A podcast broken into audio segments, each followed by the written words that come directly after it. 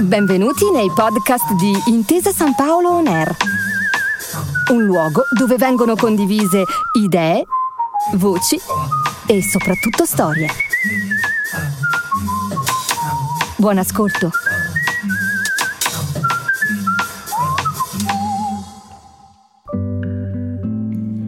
Benvenuti e benvenute a E pensare che c'era il pensiero, il podcast della Fondazione Gaber in cui a parlare è proprio il signor G. Ogni settimana sentiremo Gaber riflettere sulle sue opere e sul mondo attraverso interviste e incontri resi pubblici per la prima volta. L'intenzione di questo podcast è proprio quella di lasciare che sia il signor G a riflettere sul proprio percorso artistico, senza filtri. Al termine dell'intervento di Gaber avremo poi il piacere di ascoltare le parole di alcuni degli artisti che negli ultimi vent'anni di attività della Fondazione Gaber hanno reso omaggio al signor G. Queste testimonianze saranno messe in un ipotetico dialogo con i temi affrontati all'interno della puntata e sono state raccolte per la Fondazione da Massimo Bernardini e Andrea Pedrinelli, che ringraziamo per l'affetto e per la dedizione. Il podcast uscirà ogni settimana e ripercorrerà la storia del signor G in ordine più o meno cronologico. Ci è parso francamente inutile frammentare in modo eccessivo il pensiero di Gaber. Il podcast si chiama infatti E pensare che c'era il pensiero e abbiamo voluto godere senza fare troppi calcoli del pensiero di Gaber, sperando che sia un'operazione che possa far piacere a chi lo ha amato e chi lo sta scoprendo oggi a vent'anni dalla sua scomparsa. Oggi tutto tende ad essere sintetico, rapido, d'impatto noi abbiamo scelto un'altra strada, ce la prendiamo comoda. Per le prime due puntate abbiamo scelto di partire con un incontro condotto da Marco Mangiarotti al Teatro Puccini di Firenze nel 2001, in cui Gaber ripercorre la sua carriera partendo dagli inizi. Durante l'incontro racconta i suoi esordi, la scoperta della chitarra e la gioventù con Paoli, Tenco, Celentano e Iannacci. Il dialogo è intramezzato da alcune esibizioni dal vivo, in cui Gaber viene accompagnato alla chitarra dal maestro Gianni Martini. I brani eseguiti durante l'incontro sono Non arrossire, al bar Casablanca, Le elezioni e viene anche mostrato il videoclip di destra e sinistra. Benvenuti e benvenute, questo è Pensare che c'era il pensiero. Buon ascolto!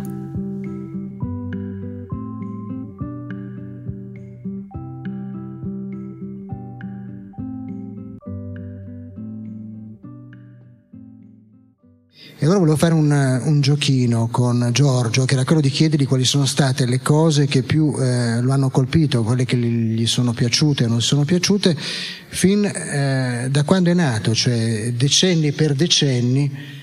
Eh, il piccolo Gaber che forse nascondeva in sé il, il, grande Gaber e in che modo eh, ha vissuto gli anni 40 e gli anni 50 che sono gli anni che poi precedono e coincidono con il suo debutto artistico. Marco, uh, gli anni 40 non me li ricordo. Cioè... Non è vero. gli anni 50 sì, me li ricordo, io ho cominciato a suonare la chitarra che ero piccolo. Eh, a proposito, volevo, uh, siamo in tre sul palcoscenico, volevo presentarvi subito il terzo componente che è Gianni Martini, che è il chitarrista che è con me da, da tanti anni.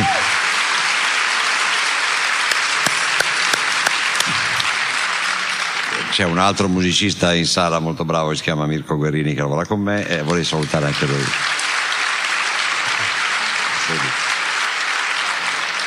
Eh, eh, sì, eh, partiamo pure da, dai primi rudimenti musicali. Ecco. Mm, eh, la chitarra l'ho imparata che avevo 8-9 mm, anni, cioè ho cominciato a suonarla e i miei miti erano eh, miti jazzistici, ecco, forse per un fratello maggiore che amava Charlie Parker, io ho cominciato a ascoltare questi, questi dischi americani, erano dischi di Bachelit, cos'era Bachelit? Era sì. di, di La materia prima era il famoso vinile, il mitico vinile. Sì, facevano zzz, però si sentiva questa musica stranissima che per noi era completamente stravolgente e e a poco a poco mi sono affezionato al jazz fino a suonare la chitarra con delle velleità jazzistiche. Velleità che naturalmente rimanevano tali in quanto poi bastava che arrivasse uno che, non un americano, uno che era stato un, dieci minuti in America che suonava già meglio di noi che cercavamo di suonare. Però eravate jazz. entusiasti, avevate i vostri locali, avevate i vo- Noi, anche sì, la prima questo- generazione di cantautori in fin dei conti si coagula intorno. Sì, stavamo parlando prima. Eh, io eh, st- studiavo e mh, non ero di famiglia eccessivamente benestante, mi pagavo gli studi eh, suonando musica da ballo anche, quindi, e poi suonando anche in queste cav, si chiamavano cav allora. Una di queste era mh, molto famosa, si chiamava Santa Tecla, dove noi suonavamo il nostro jazz, alla nostra portata, ecco. Eh, però poi c'erano quelli più bravi, tant'è che eh, quando io ho, ho inciso il primo rock and roll dopo aver partecipato a, a diversi spettacoli con eh, un giovane pazzo che faceva benissimo l'imitazione di Jerry Lewis, ma faceva anche molte imitazioni, eh, che si chiamava Adriano Celentano e io facevo il chitarrista. Eh, dopo aver partecipato con lui a diversi spettacoli e aver suonato con lui, ho in- inciso il primo disco che fu un disco di di rock and roll, un disco, ma per scherzare, eh, che non è che l'ho inciso perché fossi un cantante di rock and roll, cioè mi hanno chiesto di inciderlo, io avevo scritto questo rock and roll con ehm, Reverberi che è un musicista di Genova e un altro musicista di Genova e amico che si chiamava Luigi Tenco e abbiamo inciso questo rock and roll, però noi non, non eravamo musicisti di rock and roll, il rock and roll assomigliava un po' al rhythm and blues, assomigliava un po' al Luigi jazz. suonava il sax contralto, no? E quindi Luigi suonava il sacco scontrato, sì, quindi eh, usammo dei musicisti jazz, Franco Cerri, Gianni Basso, cioè questi musicisti che in realtà non fecero proprio un rock and roll, fecero una cosa ritmica molto, eh, molto soft e devo dire che io ero ammiratissimo perché secondo me quella era la mia strada. Ma tutti quanti noi, persino Gino Paoli, eh, cantavi rock and roll, cioè eravamo tutti dei, de- dei- degli, appassionati degli appassionati legati alla moda del periodo, periodo peraltro piuttosto importante perché praticamente in quel, alla fine degli anni 50, beh, forse proprio nel disco, i giovani diventano consumatori autonomi. Lo so che adesso non si parla più di cittadini, ma si parla di consumatori, lo so, è cambiata un po' la realtà. Allora, eh, la verità è che ehm, eh, gli acquisti li facevano i genitori e i giovani sentivano la, la musica dei genitori. Ecco. In quel momento lì, in quegli anni lì, viceversa, con l'uscita di queste cose, eh, di, questi, di questi dischi de- de- de- da Prisley a Bilale, eh, i giovani eh, diventavano protagonisti del consumo, quindi in qualche modo è un periodo abbastanza significativo da quel tipo di punto di vista. lì. E quindi praticamente eh, cominciai questa, questa, pur avendo un grande amore per altre cose, eh, voglio citare, a parte Charlie Parker, a parte i musicisti, ma vorrei citare Chet Becker, che era chiaramente per noi un mito, citare mm, Billie Holiday, che era un altro nostro mito, Sinatra ci sembrava un, un cantante da parrucchieri, eravamo effettivamente un po' esigenti. Perché era la musica di papà Sinatra, no? Per cui effettivamente noi eravamo raffinatissimi, cercavamo le cose più, eh, più difficili, e, mh, però eravamo coscienti in effetti che noi non saremmo mai arrivati a fare cose così interessanti. E allora un po' tutti noi, eravamo abbastanza una squadra perché eravamo tutti la stessa casa discografica, abbiamo scoperto la Francia che tutto sommato, voglio dire, esisteva perché la Francia esiste da tanto tempo, ma non conoscevamo bene cosa stava succedendo in Francia e quindi lì il modello francese in qualche modo ci dava più possibilità di esprimerci e, e da lì che è nata l'esigenza di fare eh, canzoni con dei testi un po' più significativi e quindi nascono i cantautori degli anni 60. Ecco. Eh, l'amore per il jazz viene accantonato per, più, più, più, più, che altro per incapacità, più che altro, e, e quindi noi tutti quanti diventiamo, io per esempio scrivo, scrivo Non arrossire, eh, che è una canzone del 1960, ed è una canzone che si ispira a un francese, nel senso non, non, non è che è uguale, cioè però c'è un'aria molto simile a un cantante francese di allora che si chiama Henri Salvador, che scrisse una canzone che si chiamava Damonile, una canzone molto tenera, molto piccola, appunto come non arrossire, ho saputo in questi ultimi eh, tempi che Henri Salvador è rientrato in classifica in Francia eh, e ha superato i Beatles nelle vendite dei dischi in Francia. Henri Salvador ha 83 anni, io ne ho 62, quindi ho davanti una carriera molto lunga.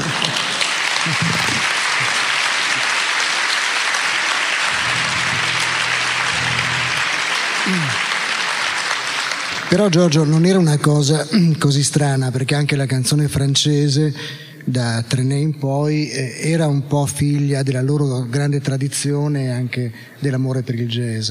Tutti gli autori degli anni 50 sì, loro. Fino, però con una grande specificità culturale. Sì, poi, vabbè, poi, ci fu la Piaf che era diversissima perché certo. era molto più popolare e poi dopo io personalmente, ma questo proprio come fatto professionale, eh, amai molto Jacques Brel, eh, che fu sicuramente uno che mi influenzò moltissimo nel modo di cantare e devo dire che quando è mancato per me è stato un, grave lutto perché era un punto di riferimento per me, voglio dire, parlo di 30 anni fa, quindi tanti anni fa, sicuramente è stato molto importante.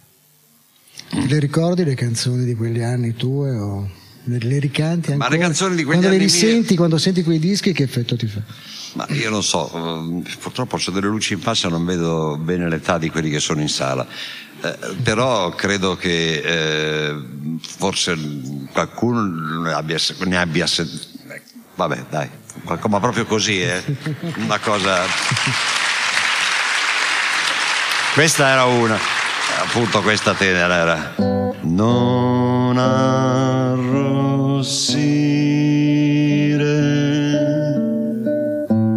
Quando ti guardo,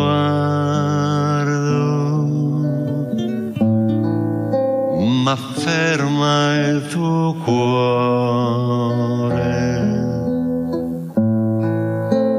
che trema per me vecchio porco praticamente, cantata adesso lo so che è, cioè adesso è quasi pedofila. Eh, sì, poi quest'altra invece, ecco lì eh, subito io trovai un paio di chiavi diverse, perché se da una parte c'era questo, questo, genere un po' dolce, intimo, che poi ho anche mantenuto perché ogni tanto negli spettacoli ci sono questo tipo di canzoni, viceversa poi c'era per esempio questa che faceva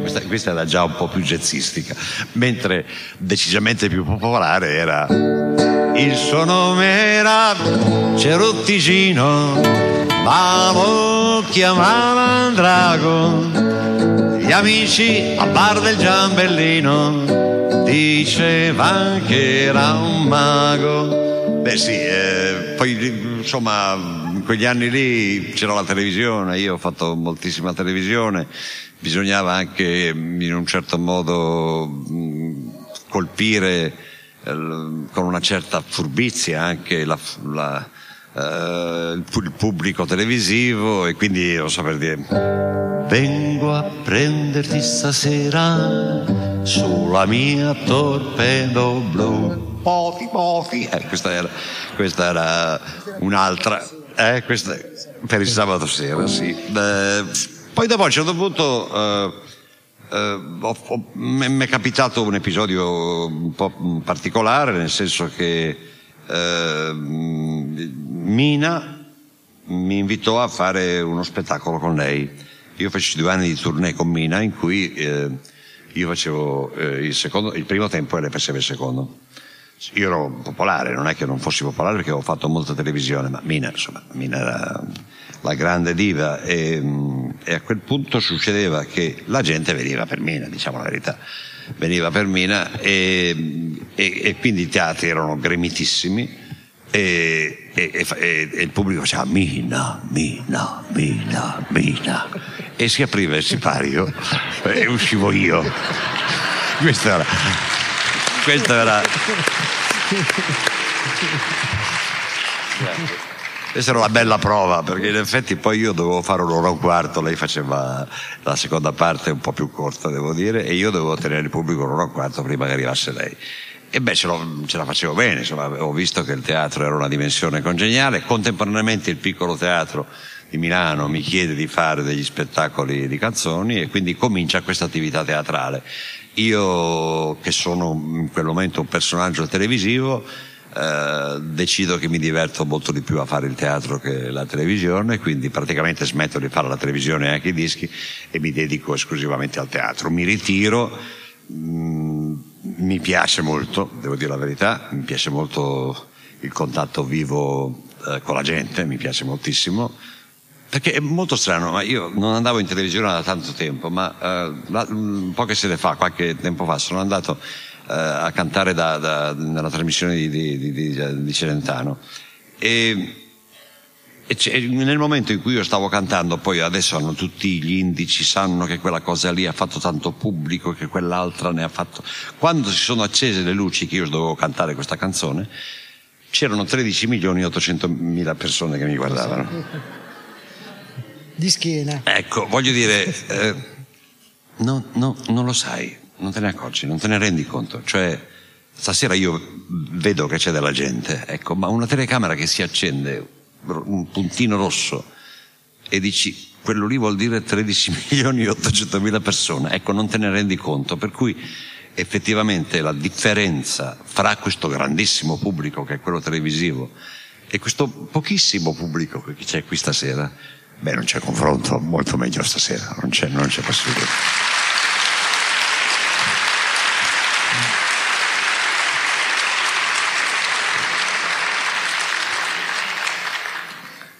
Volevo chiederti una cosa e poi chiedertene un'altra, una risposta e una canzone. Eh, tu sei stato forse il primo in Italia a capire che il bar, no? la fenomenologia del bar, il bar come osservatore privilegiato della gente di allora, sì. e hai fatto una serie di canzoni sul, sul bar. bar. Sì. Poi nel momento in cui passi al signor G, storia dell'impiegato, non so, forse guardi di più la televisione leggi di più i giornali. No, ma cioè... non ci sono più, cioè almeno sono ecco, co- Come cambia il tuo, il tuo osservatorio? Cioè, non è che adesso fasi. non vado al bar e vado al McDonald's, cioè, è certo. diverso. Cioè, il bar effettivamente era un, un, luogo molto neutro ed era una specie di intercapedine fra quella che era la vita familiare e, e, e, e il mondo. E in questo bar eh, era, io ho amato i bar perché nel bar eh, eh, non, non, non, esiste, non esistono le classi nel senso che nel bar se eh, il ricco ingegnere gioca male a biliardo è un coglione, cioè non, non, non, è che si rispetta il fatto che lui è un ingegnere, gioca male a biliardo, gioca male a scopa, cioè questo è un dato. E il fatto che i bar via via siano scomparsi, parlo delle periferie milanesi, ma probabilmente anche delle periferie mh, fiorentine, cioè mi sembra che in qualche modo sia una mancanza sociale proprio, eh, credo che eh, queste gestioni familiari abbiano difficoltà a tenere aperta la sera, ma eh, secondo me eh, i bar costituivano, avevano una funzione sociale. Io se fossi un comune faciliterei sicuramente le gestioni del bar alla sera, perché secondo me sono molto importanti e mm, boh, è una mia affezione anche infantile. Ci ho passato anche una vita nei bar. Sì, infatti molte canzoni sono sui bar. E invece quando passi al signor G e all'impiegato, il tuo osservatorio qual è?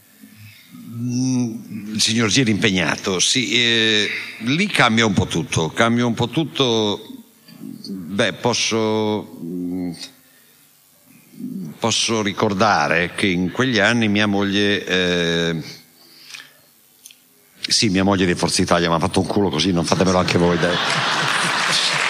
Cioè, esageriamo. No, voglio dire, in quegli, in quegli anni eh, eh, mia moglie studiava la statale eh, di Milano, russo e cinese, vedi come cambiano i tempi. E, e,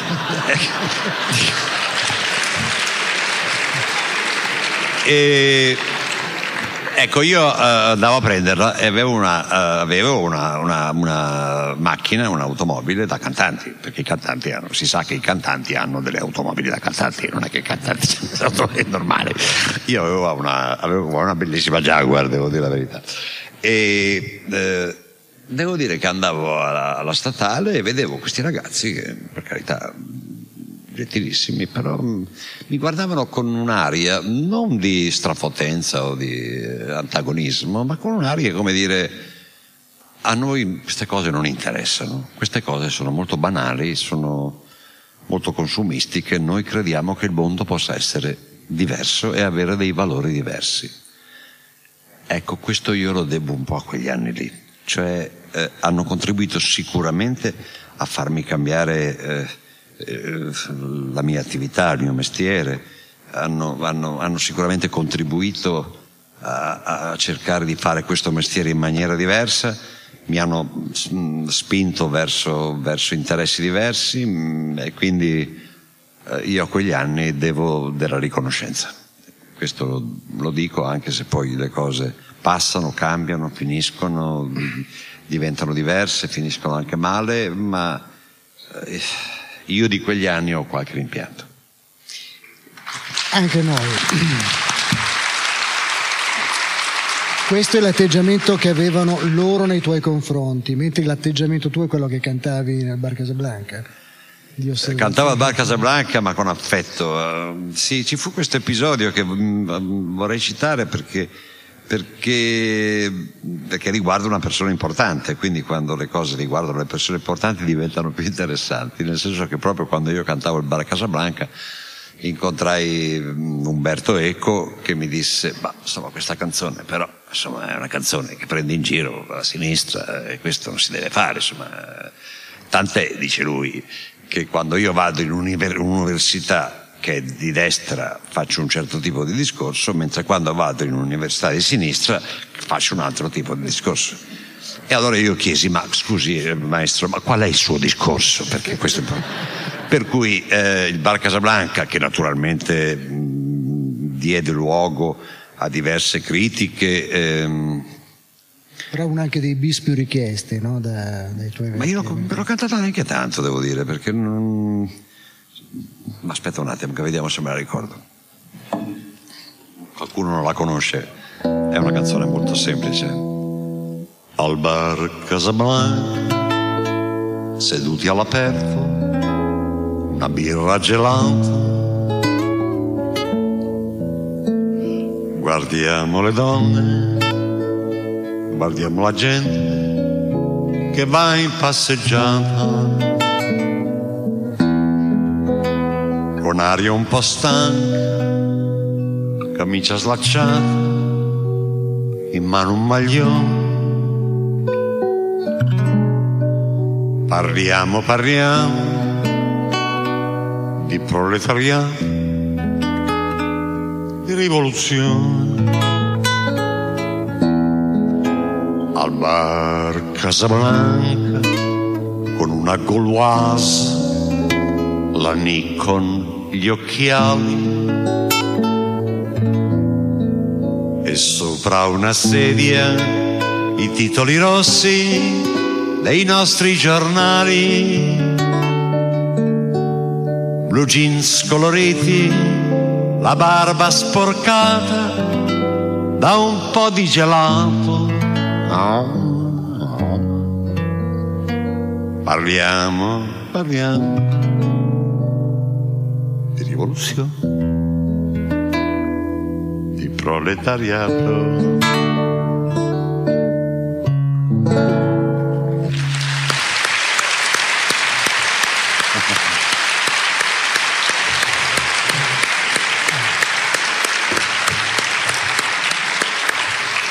Dai qua questa, eh, dai. Io avevo allora l'impressione, e mantengo questa mia idea, che nei confronti però di quella stagione tu avessi un rapporto dialettico, anche critico, ma come dicevi prima, eri comunque umanamente, parliamo di umanesimo, coinvolto. La cosa invece, lo scatto che ti ha assolutamente mandato in crisi è stato il trionfo invece dell'ideologia del consumo. Penso che quello è quello che tu più, più stimolato poi. Ma io di crisi ne ho avute tante, devo dire. Gli anni 70. Cioè, diciamo. una crisi unica. Cioè, ehm, sì, poi arriviamo a questo discorso del de, de, de, mercato, ma ehm, eh, in quegli anni lì eh, io avevo, come ho detto prima, una, una certa, un certo fascino di, di, questa, di, di, questa, razza, di questa razza che eh, mi pare esprimesse culturalmente valori diversi. Ecco, questo mi, mi affascinò molto, non solo a me, ma anche eh, a, a, a, questo coautore che lavora con me semplice mai, per cui è difficilissimo che voi lo possiate incontrare, perché lui sta via Reggio non si muove. Però è molto importante, si chiama Sandro Luporini, io vorrei che voi gli faceste un grande applauso.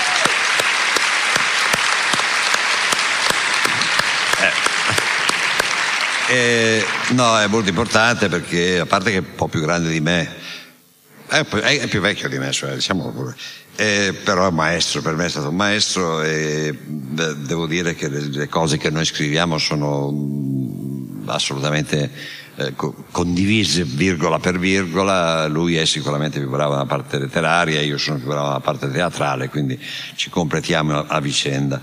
Eh, devo dire che lui non partecipa alle musiche, però in, tutto sommato il prodotto che ne esce poi è condiviso in tutto, in tutto anche nella musica da lui.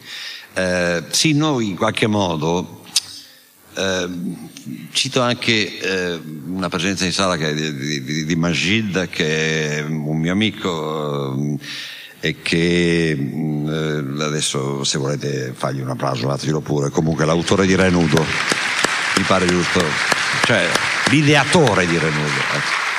Ecco, ehm, eh, in qualche modo ehm, quello che noi, a noi affascinò di quel periodo fu proprio questo discorso culturale, questa, questa, questo atteggiamento culturale. Noi eravamo molto affascinati da questo. Poi le lotte e la rivoluzione, abbiamo creduto alla rivoluzione? Io e Luporini abbiamo creduto alla rivoluzione? No, forse non ci abbiamo mai creduto. Abbiamo creduto che potesse esserci un cambiamento mm, veramente importante nella, nella società, abbiamo creduto che, che, che gli individui potessero crescere, abbiamo, abbiamo creduto che effettivamente cer- il rifiuto di un certo modo di vita, il rifiuto di un certo tipo di consumo, l'essenzialità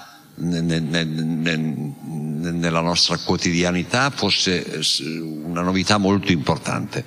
E quindi eh, a quel punto ci siamo legati, ci siamo legati eh, a, questa, a questa razza. Ci siamo sentiti molto, ci siamo sentiti anche coinvolti.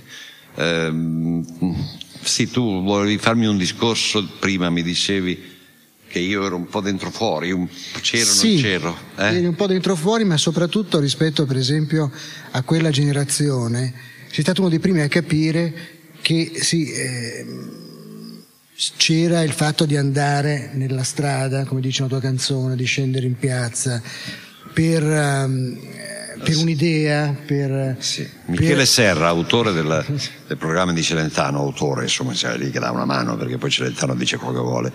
Eh, Michele Lui Serra... dà una mano e Celentano gliela taglia.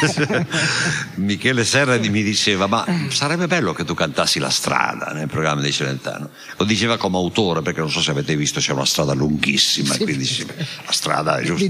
Io ho detto, no, guarda, io ho guardato il testo e ho detto, effettivamente la famiglia è quello che si dice nella canzone della strada, è che anche la strada fa schifo, è diverso, oggi è molto diverso, quindi in effetti non l'abbiamo cantata. Eh, Ma sì. dicevo è la coppia, tu hai capito che un altro fronte, c'è il fronte politico e poi c'è il fronte del privato in cui eh, proprio nel microcosmo, nel piccolo mondo della coppia, poi c'erano le vere sconfitte e le vere vittorie e poi sì. la, la crescita più vera. Sì, questo riguarda proprio discorsi di quegli anni. Chiedo scusa se parlo di Maria, esatto, fu questa esatto, canzone esatto. a cui ti riferisci. Sì, ehm, si diceva banalmente che l'operaio era effettivamente il soggetto rivoluzionario, però se poi il soggetto rivoluzionario andava a casa e picchiava la moglie era poco rivoluzionario, ecco si diceva questa cosa e quindi in qualche modo cercavamo, abbiamo cercato di far tornare dei conti che non sono mai tornati poi sul fatto del comportamento del, del sociale e quindi anche, anche della lotta de, e, e, quello che è viceversa la crescita e il progresso de, dell'individuo, di ciascuna persona. Ecco, questo sicuramente è uno dei temi più eh, insistiti nei nostri spettacoli. La canzone sull'amore, intorno, girando intorno all'amore, di quegli anni che tu ricordi con più forza adesso. Beh, la canzone che, una delle altri. canzoni più belle d'amore che abbiamo scritto con Luporini è sicuramente Il Dilemma. È una canzone molto lunga che non, non me la ricordo neanche, però sicuramente è una delle canzoni che noi preferiamo. E, e, però ehm, anche nelle canzoni, diciamo così, eh, più collettive, secondo me il il comportamento della persona c'entrava sempre. Ecco. Per esempio, questa è una canzone che apparentemente, eh, apparentemente mh, potrebbe sembrare politica, ma ehm, la realtà è che mh, è una sensazione molto personale, molto, una, perso- una sensazione che proviamo spesso e che si ripete. La canzone è vecchissima, però mi pare eh, giusto che stasera ve la, ve la riproponga. Non è nell'album, non sono mica venuto qui a fare la produzione, cioè, voglio dire, passiamo una serata insieme. Non diremo il eh. titolo per la par condicio. Non c'entra, prego, prego. maestro.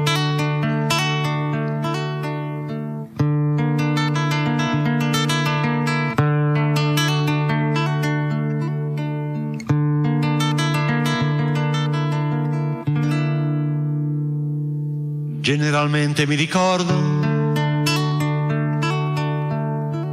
una domenica di sole, una mattina molto bella, un'aria già primaverile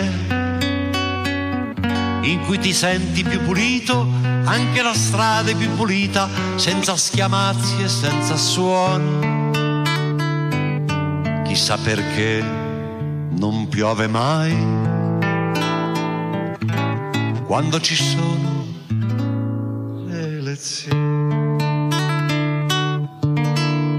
Una curiosa sensazione che rassomiglia un po' a un esame di cui non senti la paura, ma una leggera eccitazione e poi la gente per la strada, li vedo tutti più educati, sembrano anche un po' più buoni. Ed è più bella anche la scuola quando ci sono le lezioni.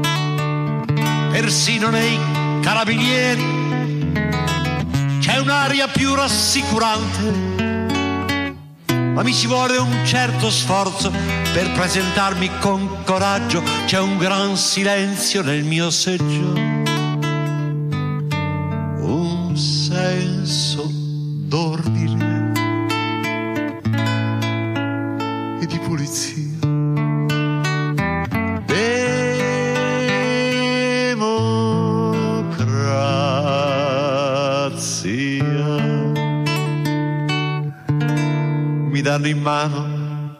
paio di schede, anche di più, e una bellissima matita, lunga, sottile, marroncina, perfettamente temperata, e vado verso la cabina volutamente disinvolto per non tradire l'emozione faccio un segno sul mio segno. Come son giusto, sì. È proprio vero che fa bene un po' di partecipazione. E guardo ancora la matita,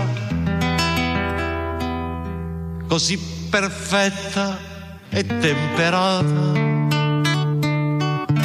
Io quasi quasi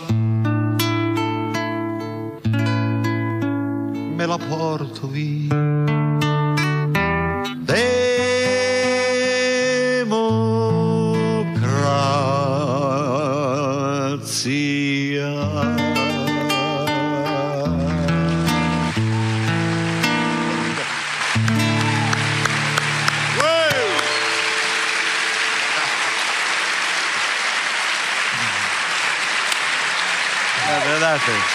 Domenica, domenica, andate, andate.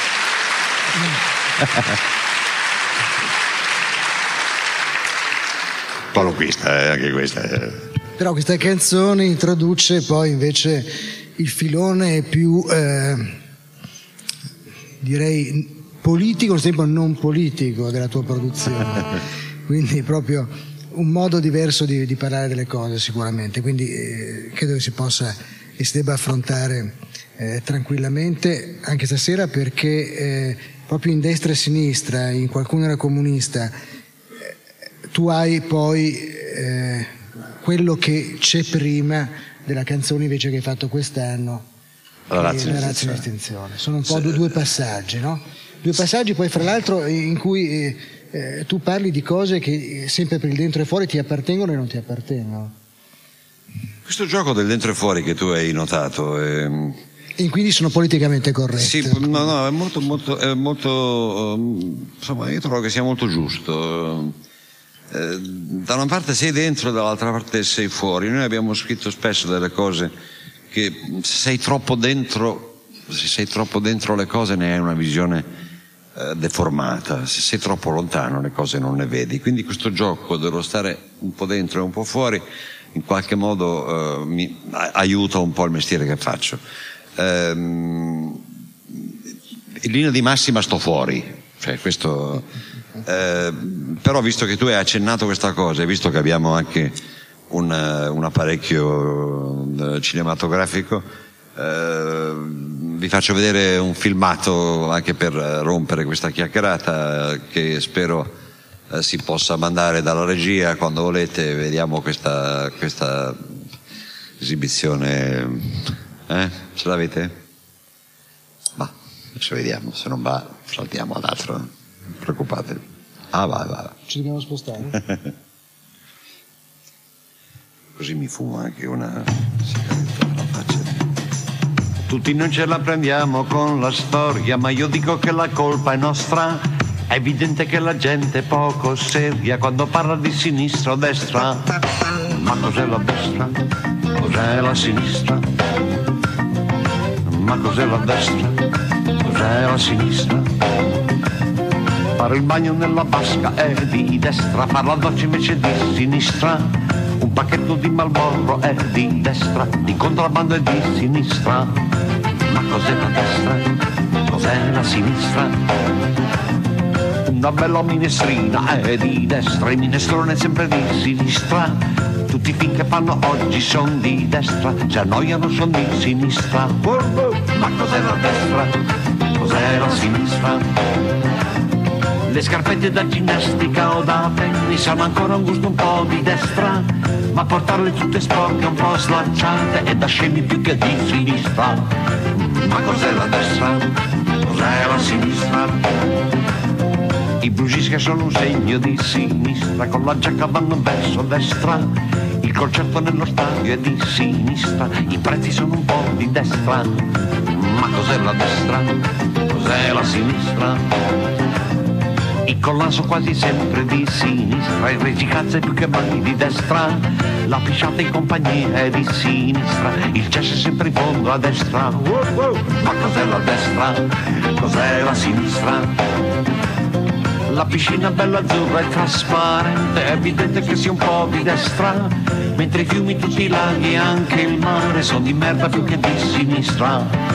Ma cos'è la destra? Cos'è la sinistra? L'ideologia, l'ideologia, malgrado tutto credo ancora che ci sia è la passione, l'ossessione della tua diversità che al momento dove è andata non si sa, dove non si sa, dove non si sa. Mm, io direi che culatello è di destra, la mortadella è di sinistra. Se la cioccolata svizzera è di destra, la Nutella ancora di sinistra. Mm, ma cos'è la destra? Cos'è la sinistra. Il pensiero liberale è di destra, ora è buono anche per la sinistra. Non si sa se la fortuna sia di destra, la sfiga è sempre di sinistra. Wow, wow. Ma cos'è la destra? Cos'è la sinistra? Il saluto vigoroso a pugno chiuso è un antico gesto di sinistra, quello un po' degli anni venti, un po' romano e da stronzi oltre che di destra. Ma cos'è? Cos'è la sinistra? L'ideologia, l'ideologia, malgrado tutto credo ancora che ci sia. È il continuare ad affermare un pensiero il suo perché con la scusa di un contrasto che non c'è. Se c'è chissà dove se c'è chissà dove tutto il vecchio moralismo è di sinistra, la mancanza di morale a destra, anche il Papa ultimamente un po' a sinistra, e il demonio che era andato a destra. Ma cos'è la destra? Cos'è la sinistra? La risposta delle masse è di sinistra con un lieve cedimento a destra. Sono sicuro che il bastardo è di sinistra, il figlio di puttane a destra. Wow, wow. Ma cos'è la destra? Cos'è la sinistra? Una donna emancipata di sinistra, riservata già un po' più di destra. Ma figone resta sempre un'attrazione che va bene per sinistra a destra. Ma cos'è la destra? Cos'è la sinistra? Tutti noi ce la prendiamo con la storia, ma io dico che la colpa è nostra. È evidente che la gente poco seria quando parla di sinistra destra. Ma cos'è la destra? Cos'è la sinistra? Eh, ma cos'è la destra? Cos'è la sinistra? Wow, wow, wow, wow.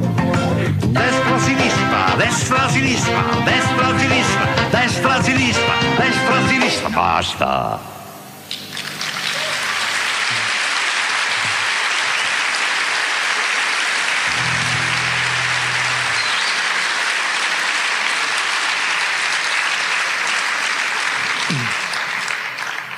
Tipico da qualunquista. Eh. Ricantata qualche anno dopo, che effetto di... Ma, uh, ma, insomma, è vero, questa canzone l'ho scritta 4-5 anni fa, um, ma poi si, le strofe un po' si cambiano. Noi abbiamo questo vizio di poi reintervenire su, sulle, sulle, canzoni, anche qui ci sono delle strofe un po' cambiate, insomma non abbiamo questo rispetto.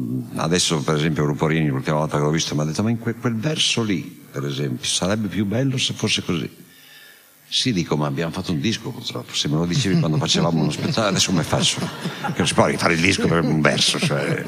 E quindi effettivamente poi le canzoni un pochettino si rinnovano e si può, per esempio, che poi dopo vediamo, è una canzone molto vecchia, però è riscritta quasi completamente e quindi in qualche modo c'è questo gusto di rinnovare il testo eh, anche se il tema poi è quello di, una, di, di, questa, di, questa, libertà di cui si parla, si parla moltissimo, che non si capisce bene cosa vuol dire, perché tutti parlano di libertà e dice eh, siamo liberi. Siamo liberi per niente, cioè, questo lo sappiamo benissimo, però è bello dire che siamo liberi, cioè è una cosa che effettivamente fa effetto. Tra l'altro poi io ho questo episodio che vi racconto brevissimo, che quando ci fu da fare la Costituzione, l'Italia era divisa naturalmente 50% a destra e 50% a sinistra. Adesso è molto diverso perché c'è il 50% al centro-destra e il 50% al centro-sinistra, quindi voglio dire, le cose cambiano moltissimo. Eh, per cui...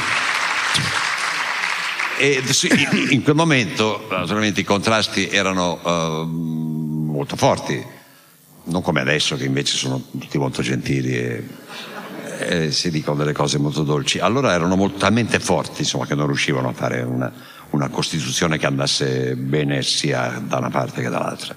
Non c'erano proprio i termini, per cui eh, un giovane democristiano, guarda caso, vedi, i democristiani sanno come muoversi, anche ora, eh, perché non è che non ci sono, ci sono malissimi, ci sono moltissimi. Allora questo giovane democristiano, che corrispondeva al nome di Aldo Moro, questo non lo sapevi, questa era una chicca, eh, scrissato agli atti e disse noi dobbiamo, dobbiamo, riuscire a trovare un punto che in qualche modo ci, in un certo, a un certo modo ci corrisponda ma che ci faccia trovare un'intesa per poter partire e scrivere una, una Costituzione e questo punto che potrebbe andare bene secondo me sarebbe eh, incentrato su due parole chiave che sono um, libertà e democrazia. Voi ci mettete dentro quello che volete, noi ci mettiamo dentro quello che vogliamo e facciamo la Costituzione. E, e su questa idea abbiamo costruito un paese che si chiama Italia. Mi pare una bella, una bella trovata.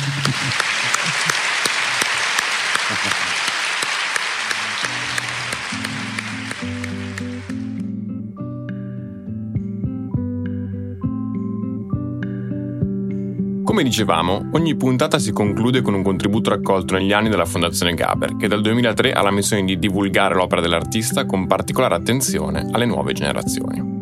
Negli anni, oltre un centinaio di artisti hanno scelto di aiutarci in questa missione. Nelle prossime puntate sentiremo le loro riflessioni su Gaber. Oggi però facciamo una graditissima eccezione per ascoltare le parole dell'altra metà della mela, la persona senza cui il teatro canzone non sarebbe mai stato possibile, Sandro Luporini. Sandro è stato amico fraterno e storico coautore di Gaber. Ricorda così il loro rapporto in un'intervista rilasciata a margine nel Festival Gaber del 2004, tenutosi a Viareggio. Buon ascolto.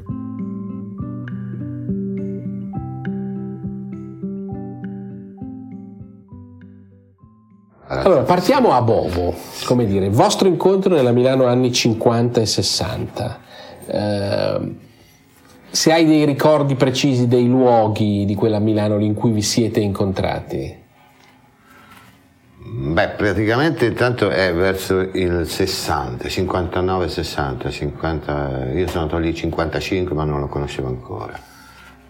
Eh, il primo impatto è stato un bar casuale dove andava anche lui e insomma, andavo anch'io, allora me lo presentarono c'è questo ragazzo, perché aveva 19 anni, eh, canta e, viceversa, dice lui è un pittore, quindi ci presentarono e così c'è stata una certa curiosità subito ed era un bar. Poi i luoghi di Milano erano casa mia dove lui veniva oppure casa sua dove lui veniva, abitavamo vicini tra l'altro. E, oppure posti tipo il derby, allora c'era un posto che si chiamava il derby che sarebbe un po' lo Zelig di oggi, ecco, dove confluivano quasi tutti i cabarettisti, cantanti, attori, era molto carino, no? un bel posto. C'è un'immagine nella tua memoria di questo Gaber giovane in questi bar, una cosa che, insomma, sei un pittore, quindi, come dire, l'occhio della tua memoria, prova a affidarti a lui. Sì, eh, l'immagine proprio più forte, più violenta che ho avuto è stata proprio però la prima volta eh, che sono andato a sentirlo cantare in una specie, allora faceva delle balere, insomma, faceva anche ballare, eh, mi pare lì vicino, Varese, insomma, dalle parti di Milano. E l'immagine è stata folgorante perché questo ragazzino magro come un chiodo aveva dentro, secondo me, proprio sprigionava, vedendolo, un'energia paradossale, anche se cantava in inglese non capivo niente. Ma quello che mi impressionò è questa energia che veniva fuori da questo ragazzino magrissimo, tutto dinoccolato, magro, una forza micidiale. Quella è l'immagine più forte. Una cosa, questa è una curiosità che mi sono sempre chiesto, ma per esempio a Gaber interessava la pittura, ne capiva? Quando l'ho conosciuto io, no, anche perché lui aveva 19 anni, mi pare, veniva da, da ragioneria, perché lui è ragioniere. E aveva fatto tutti gli altri studi, aveva mm, frequentato poco, mostre non ne aveva viste.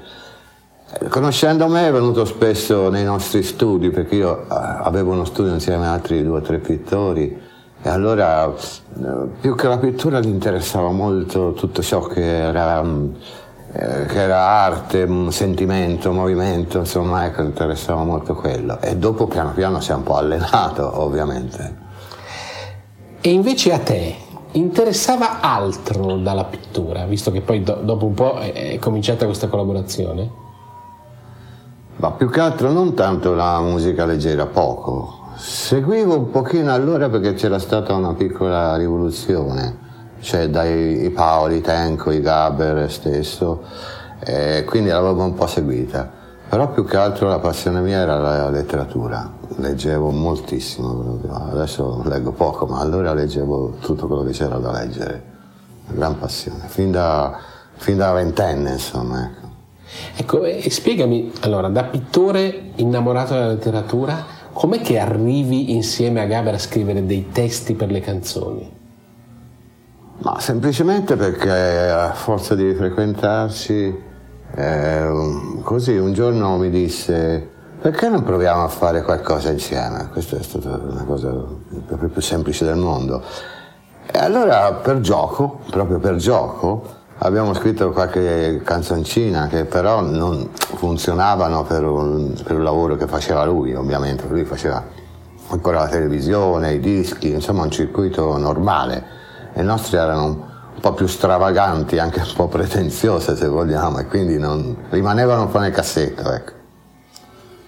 Ma tu ti ricordi la prima canzone che avete scritto e che è diventata pubblica, diciamo? La primissima. Sì, una canzoncina d'amore eh, che si intitolava Così felice. Sì, me la ricordo, sì.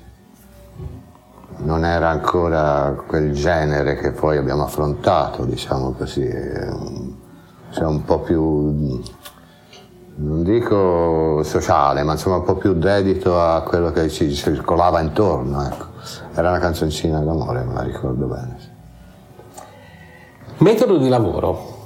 Allora, eh, io sono anche stato testimone, ho avuto la fortuna qualche anno fa, ormai quasi vent'anni fa, insomma, di vedere come lavoravate. Eh, prova a ricostruire, dice la leggenda, cominciavamo a discutere, Sì. parlare, come dire, in inglese si direbbe brainstorming, no? il cervello che va dove vuole.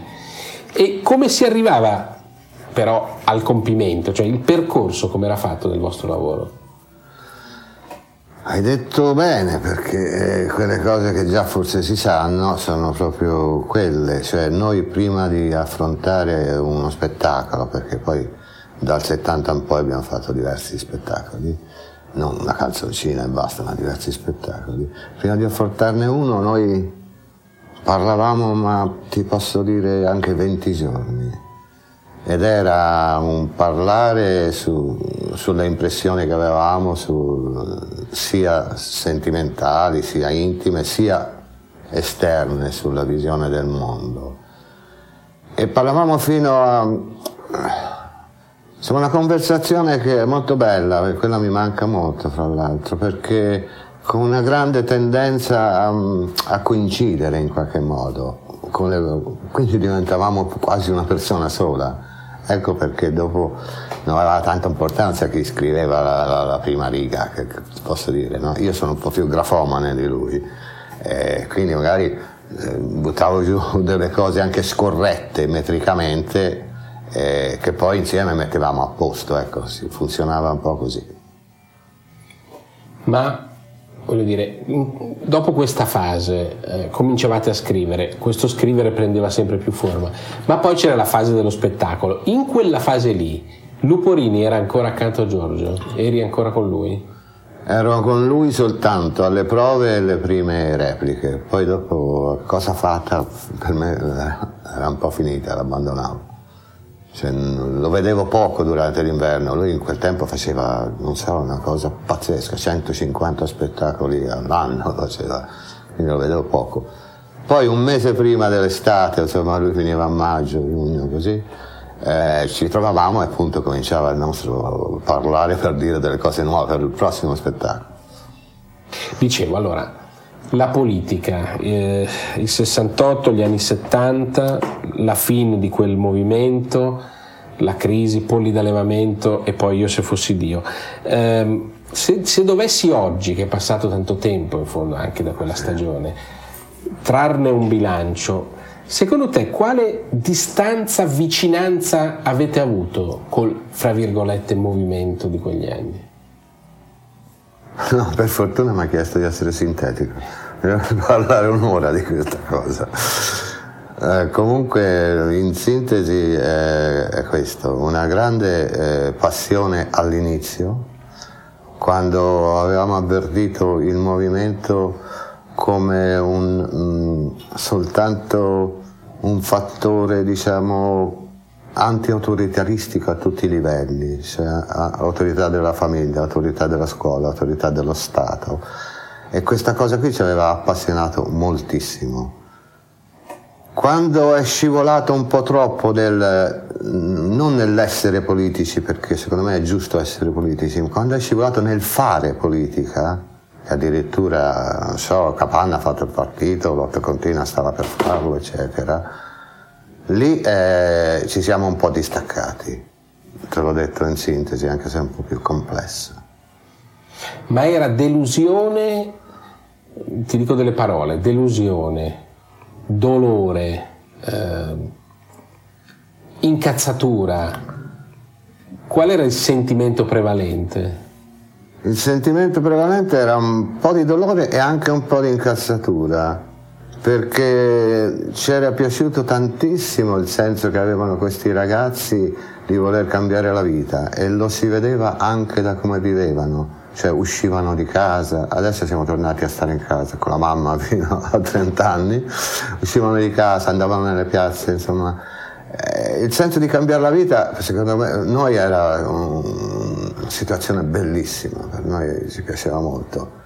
Quando invece eh, la vita volevano cambiarla attraverso i mezzi politici e ritornavano praticamente a, a contraddire anche il concetto di extraparlamentare, perché a quel punto lì ci siamo un po' arrabbiati anche, insomma, arrabbiati, insomma, per modo di dire, ecco, ci ha, ci ha dispiaciuto.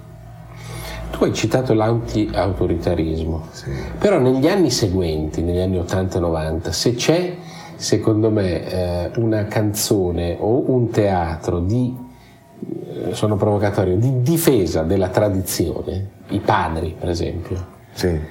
io lo trovo nei vostri testi, cioè voi in qualche modo, non so se per reazione o per pieno convincimento, dopo la rivolta dei figli avete detto erano meglio i padri.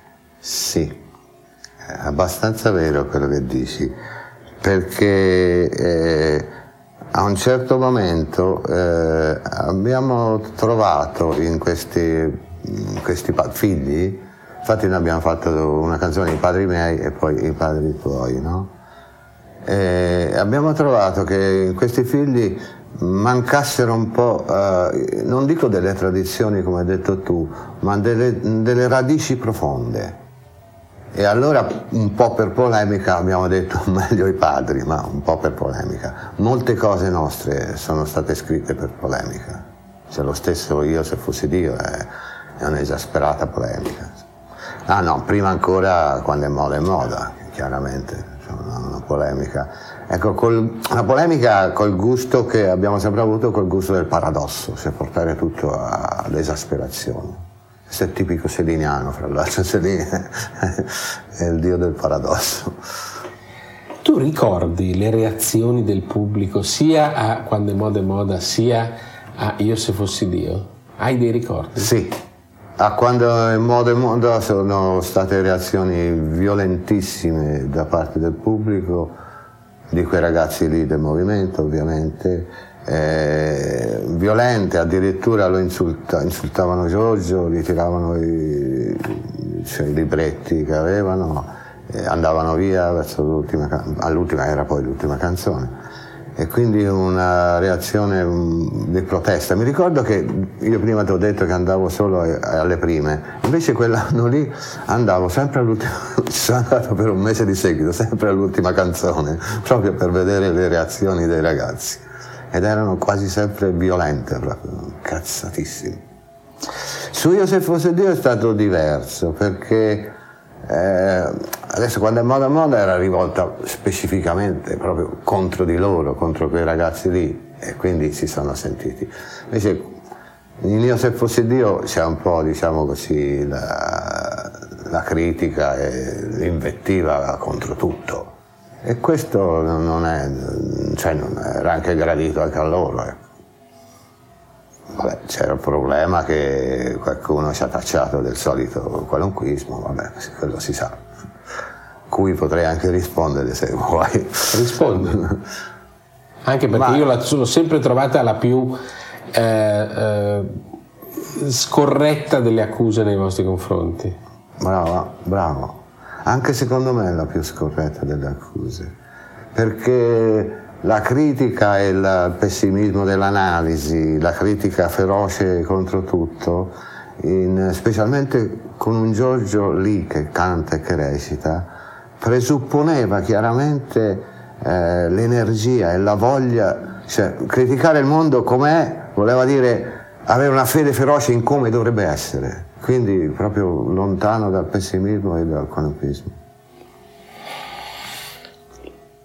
Un tuo giudizio su Gaber in palcoscenico, hai detto eh, quel lampo degli inizi. Sì. Eh, la stagione di Gaber, eh, siccome poi non c'è più, si è compiuta tutta. Secondo te qual era mm, il suo genio in palcoscenico proprio dico? Sono tantissime le cose che lui ha e che purtroppo secondo me pochi hanno. Intanto una cosa che in pochi dicono in genere, eh, infatti, sempre, si parla sempre di quello che ha detto, di quello che abbiamo detto, eccetera, come grande importanza sul piano così dell'interlocuzione politica, sociale. Eh, invece pochi hanno detto che Giorgio era un cantante come non ce ne sono, un cantante come non ce ne sono, perché oltre ad essere un cantante intonato, quadrato, con una voce stupenda, ma non cantava solo le note, cantava le parole, uno dei pochi che cantavano le parole, quindi quello lì è stato detto poco in genere. E a me piace sottolinearla questa cosa perché un cantante, era un cantante eccezionale. Oltre dopo essere diventato anche un attore eccezionale, cioè con, quindi aveva mille gamme, la gamma ironica, la gamma drammatica, quella dell'invettiva, quella di, di, un umorismo. Eh, il nostro, fra l'altro, è stato quasi sempre eh, il suo in scena, un umorismo diverso da, dagli attori e dai comici lombardi, stranamente, perché è un umorismo sulla vita, mentre se tu fai caso. Eh, gli attori e i comici, da, so, da Cocchi Renato a Fo, addirittura albanese, hanno un po' tutti, eh, come dire, il gusto dell'irreale, sono un po' surreali, ecco. Invece Giorgio aveva un umorismo, si vede che lui è più apolide, so, poi ha sentito la Toscana e poi gli piaceva Edoardo De Filippo. Allora è, è un tipo di umorismo sempre legato a, alla realtà che ti circonda in quel momento per me è formidabile. Proprio non, non lo so se ci, sarà, se ci, sarà, ancora una persona così brava sul palcoscenico. Mi fa venire in mente che quello lì è anche il segreto del riconoscimento, cioè è talmente reale, proprio perché non è surreale, che tu dici sono io quello, ci bravissimo, sono. Bravissimo. Questo è uno dei segreti, credo, o no? Bravissimo, proprio eh, la gente in, in teatro ci si riconosceva moltissimo cioè diceva, eh, cioè, questo è accaduto anche a me, sono io, cioè, oppure questa cosa qui l'avevo pensata ma non così perfettamente, quindi c'era una, questa coincidenza che sfondava proprio. Voi avete scritto per 30 anni, per 30 anni più o meno ogni anno, ma insomma andiamo un po' grossolanamente, avete detto la vostra sul mondo lasciando un segno evidentemente. Eh, eh sì, lasciando un segno, lasciando un segno. Eh, è ripetibile secondo te una cosa simile? Tu vedi, visto che sei un uomo che continua a seguire il teatro, che guarda la comunicazione, o in qualche modo il vostro teatro canzone, il vostro, poi ci saranno anche mille altre possibili canzoni, la, la sua parabola si chiude con voi? No, io spero di no, spero di no. Eh, mi ricordo che una decina d'anni fa con Giorgio, parlando proprio di questa cosa, si diceva, certo che, soprattutto lo diceva lui, certo che non abbiamo figliato, cioè non ci sono altri attori giovani o cantanti che facciano una cosa del genere. Eh, adesso mi sono accorto che c'è stato un, ha avuto un seguito Giorgio che forse non se l'aspettava neanche lui, di ragazzi lo conoscono tutti anche a vent'anni adesso, quindi è stranissimo. Ecco, questo qui può far pensare, io me l'auguro, che rinasca un tipo di teatro simile al nostro. Io ho visto quella cosa che hanno fatto a Viareggio sul, sul, sul teatro canzone E devo dire che qualche promessa c'è, eh, qualche tentativo anche, cioè, diciamo, qualche cosa che si avvicina anche a noi. Purtroppo non, non mi pare di aver visto un gabber cioè, così completo, perché c'è magari chi eh, fa ridere e basta, chi canta bene però non, cioè non, ha l'ironia, insomma è molto difficile avere tutte quelle componenti che aveva Gaber, ecco. questo è difficilissimo. L'ultima cosa, oggi, eh, oggi mm, mm, tu hai parlato del parlare, hai parlato degli incontri, hai parlato dei primi incontri, del, del tanto lavoro, delle prime tutto questo, quanto ti manca tutto questo dell'avventura con Giorgio? E se c'è qualcosa di tutto questo che ti manca in particolare? Eh, mi manca, ah, beh, prima di tutto, vabbè, chiaramente mi manca l'amico, quindi il dolore di cui ora sembrerei un po' più guarito rispetto a qualche mese fa. E poi però mi manca quella collaborazione eh, sul piano del pensiero fino a diventare una persona sola, io e lui, cioè, talmente con, cercavamo di capire, di capire, di capire insieme fino a diventare quasi una persona sola. Questa è una cosa che non mi è mai successa e mi manca molto.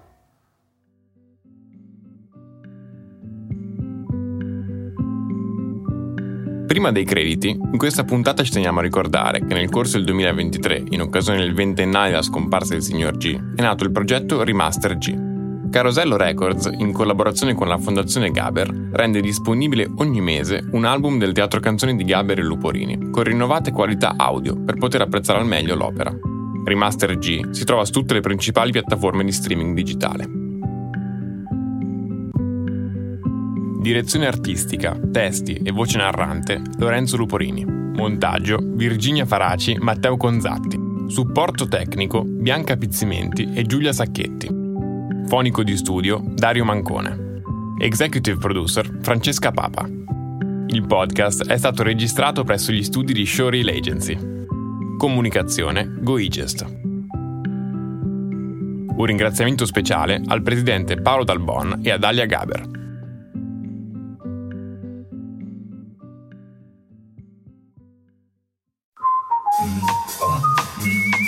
Grazie per aver ascoltato i podcast di Intesa San Paolo On Air. Al prossimo episodio.